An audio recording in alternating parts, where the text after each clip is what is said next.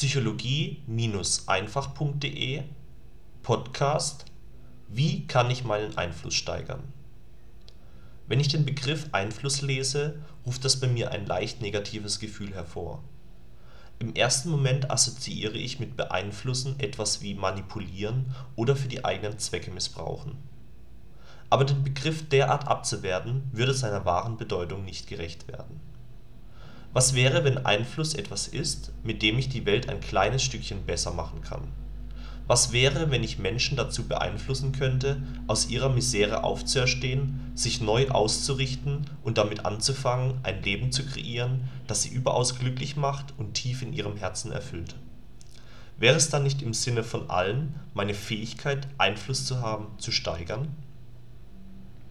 Du bist hier genau richtig, wenn du lernen möchtest warum das Verlangen danach hast, deinen Einfluss zu steigern, was der Begriff Einfluss überhaupt bedeutet und wie du in Zukunft mehr Einfluss in deinem Leben haben kannst. Warum möchtest du überhaupt deinen Einfluss steigern? Du möchtest mehr Einfluss haben, weil du dein Ziel, was immer das auch für dich ist, schneller erreichen möchtest. Und dazu benötigst du die Unterstützung von anderen Menschen. Deswegen möchtest du lernen, wie du Menschen dazu bekommst, bei der Erreichung deines Ziels mitzuwirken. Was bedeutet der Begriff Einfluss? Unter dem Begriff Einfluss verstehe ich die Fähigkeit zu besitzen, dich selbst oder jemand anderen dazu zu bringen, am Erreichen deines Ziels mitzuwirken. Die Betonung liegt dabei auf Mitwirken, denn tatsächlicher Einfluss heißt nicht, jemanden nur zum Denken, sondern auch zum Handeln zu bewegen denn etwas zu denken, aber nicht danach zu handeln, hilft nicht, eine Vision, ein Ziel oder eine Idee in der Realität zu verwirklichen. Ganz deutlich wird dieses Prinzip, wenn du denkst, du solltest mal wieder den Müll rausbringen, der Müll sich davon aber nicht wirklich bewegt. Also, tatsächlichen Einfluss hast du nur dann, wenn du dich oder jemand anderen zum Handeln bewegst. Wie kannst du mehr Einfluss in deinem Leben gewinnen im Folgenden möchte ich dir vier Faktoren möchte ich auf vier Faktoren eingehen, die dir die die Stärke deines Einflusses beeinflussen. Faktor 1: Dein Verständnis dafür, was Menschen bewegt. Bevor du dich fragst, was andere Menschen bewegt, frage dich zuallererst einmal selbst, was dich bewegt. Wann bist du bereit, dich in Gang zu setzen und Arbeit auf dich zu nehmen? Wann ist dein innerer Drang so stark, dass du ins Handeln kommst wenn du den Artikel Was lenkt unbewusst mein Leben gelesen hast, wirst du bereits wissen, dass wir Menschen alle von Bedürfnissen angetrieben werden. Unsere Motivation ist dann am größten, wenn ein Bedürfnis besonders stark ist. Versetze dich doch nur mal in die Lage eines ausgehungerten Wolfs, der seit Wochen kein frisches Fleisch mehr bekommen hat. Ist doch klar, dass dieser Wolf das erste beste Schäfchen, das ihm über den Weg läuft, mit Haut und Haaren verschlingen wird wenn du Menschen also in Gang setzen möchtest, dann werde dir über deren Bedürfnisse klar. Was sind die Grundbedürfnisse eines jeden Menschen? Was bereitet den Menschen am meisten Schmerzen? Was bringt sie dazu, sich glücklich zu fühlen? Denn erst wenn dir wirklich bewusst ist, was Menschen in ihrem Leben antreibt, wirst du wahren Einfluss auf sie nehmen können. Faktor 2: Das Vertrauen, das dir andere entgegenbringen Menschen folgen Menschen, denen sie vertrauen. In meinem Artikel Wie entsteht Vertrauen bin ich bereits auf die Grundpfeiler von Vertrauen eingegangen: Liebe, Ehrlichkeit, Verlässlichkeit und Beständigkeit. Erst wenn ich diese Grundpfeiler in den Augen eines Menschen erfülle, schaffe ich die notwendige Voraussetzung, dass mir dieser aufrichtig zuhört und sich gegebenenfalls von mir beeinflussen oder auch führen lässt Deswegen ist es deine erste Aufgabe, Vertrauen zu bekommen, bevor du Einfluss nimmst. Bei dieser Aufgabe hilft es definitiv, genau das selbst vorzuleben, was ich durch meinen Einfluss erreichen möchte. Wenn ich zum Beispiel heute davon predige, wie toll es doch ist, sich gesund zu ernähren, aber eine Woche später im McDonald's entdeckt werde, wie ich einen saftigen Double Cheeseburger mit fetttriefenden Fritten verdrücke, dann bin ich an dieser Stelle nicht kongruent meine Worte entsprechen nicht meinen Taten und das führt zu Vertrauensverlust. Der meiner Meinung nach aber wichtigste Faktor, Vertrauen von einer anderen Person zu bekommen, ist es, Erfolge vorweisen zu können. Menschen folgen nicht nur Menschen, denen sie vertrauen, sondern vor allem denen, die erfolgreich sind. Denn Anhänger gehen automatisch davon aus, dass erfolgreiche Menschen auch in Zukunft erfolgreich sein werden und auch sie zum Erfolg führen können. Beispielsweise wirst du einem gestandenen Arzt, der schon mehrere hundert erfolgreiche OPs hinter sich gebracht hat, eher das Skalpell in die Hand drücken als einem blutjungen, hektisch zuckenden Medizinstudenten, der gerade sein Staatsexamen zu Ende gebracht hat, oder? Sorge also dafür, dass die Menschen, auf die du Einfluss nehmen möchtest, die Möglichkeit haben, deine persönlichen Erfolge sehen zu können. Noch effektiver ist es, zu zeigen, dass du andere Menschen zum Erfolg gebracht hast und am effektivsten ist es, zu beweisen, dass du genau solche Menschen erfolgreich gemacht hast, die den Personen besonders stark ähneln, auf die du Einfluss nehmen willst. Hier greift dann die Denkweise beim Anhänger: „ Na, wenn der andere das schafft, dann schaffe ich das auch. “Wenn du also zum Beispiel Ernährungscoach bist und es dein Job ist, Menschen beim Abnehmen zu helfen, dann zeige ihnen anhand von Fotos oder Videos, dass du a. selbst einmal viel Gewicht auf die Waage gebracht hast und b. dass du auch schon viele anderen Menschen dabei geholfen hast, ihr Idealgewicht zu erreichen. Faktor 3: Die Fähigkeit, deine Vision klar kommunizieren zu können. Hast du schon mal rechts angehalten, um nach dem Weg zu fragen, und dann, nachdem dir die fremde Person den Weg erklärt hat, dich genauso schlau gefühlt wie vorher das ist ein tolles Beispiel dafür, dass jemand seine Vision, also sein Bild vor Augen, wie du zum Ziel findest, nicht klar kommunizieren konnte. Doch was bedeutet eigentlich klar kommunizieren? Klar kommunizieren bedeutet, dass du ein Bild, das du vor Augen hast, so auf eine Person übertragen kannst, dass sie dein Bild auch sehen kann.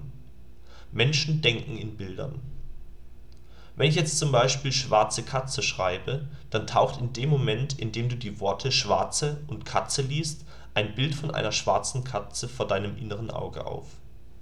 Und wenn ich inspirierende Rede schreibe, dann hast du ein kleines Problem, denn dein inneres Auge schafft es nicht, sich ein Bild von einer inspirierenden Rede zu machen. Wie soll das denn aussehen? Hier benötigst du also noch zusätzliche Rahmeninformationen, um dir ein klares Bild von dieser Rede verschaffen zu können zum Beispiel indem du Angaben zum Ort, zum Redner und zum Thema der Rede ergänzt. Im Buch A Return to Love von Marianne Williamson steht eine inspirierende Rede, die dazu ermutigt, uns von unserer eigenen Angst zu befreien. Diese Rede wurde übrigens von Nelson Mandela in seiner Antrittsrede zum Präsidenten von Südafrika im Jahre 1994 zitiert und im Hollywood-Streifen Coach Carter verfilmt der Ausschnitt dieses Films ist sehr sehenswert und ich empfehle dir, ihn anzuschauen. Ein weiteres Beispiel: Wenn du als Unternehmer deinen Kunden anbietest, dass sie mit deinem Produkt finanziell unabhängig werden können, dann ist das recht schwammig formuliert. Was bedeutet denn finanziell unabhängig überhaupt? 1000 Euro im Monat? 5000 Euro im Monat? Oder 10.000? Jeder wird bei den Wörtchen finanziell unabhängig seine ganz eigene Definition haben. Deswegen ist es deine Aufgabe als Anbieter, dein Produkt und das Endergebnis, das damit erzielt werden kann, ganz klar zu formulieren. Zum Beispiel so: Mit meinem Produkt XYZ helfe ich Menschen bei einer Einmalinvestition von 5.600 Euro eine passive Einnahmequelle aufzubauen, die monatlich zwischen 300 und 500 Euro abwirft Erkennst du den Unterschied? Wichtig: Beim Kommunizieren der Vision ist nicht nur das Zeichnen der Vision selbst wichtig, sondern auch das Aufzeigen der notwendigen Handlungsschritte, die durchgeführt werden müssen, um die Vision verwirklichen zu können. Also ein Plan, wie das Endziel erreicht werden kann. Das Aufzeigen der Handlungsschritte dient dazu, das große Ganze in kleine, machbare Zwischenetappen herunterzubrechen. Das gibt einen Weg vor dem gefolgt werden kann und stärkt den Glauben an die Möglichkeit der Realisierung. Faktor 4: Die Fähigkeit, Emotionen erzeugen zu können Das Wort Emotion stammt vom lateinischen emovere und heißt auf Deutsch so viel wie herausbewegen. Emotion hat also etwas mit Bewegung zu tun. Das wird in diesem Beispiel ganz deutlich. Wenn du Hunger hast, wirst du dich in Gang setzen und für Essen sorgen. Und wenn du Schmerzen hast, wirst du dich nach einer Linderung umschauen.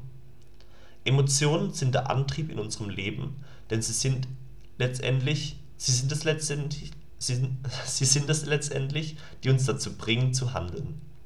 Dabei wird zwischen zwei Handlungsmotivationen unterschieden.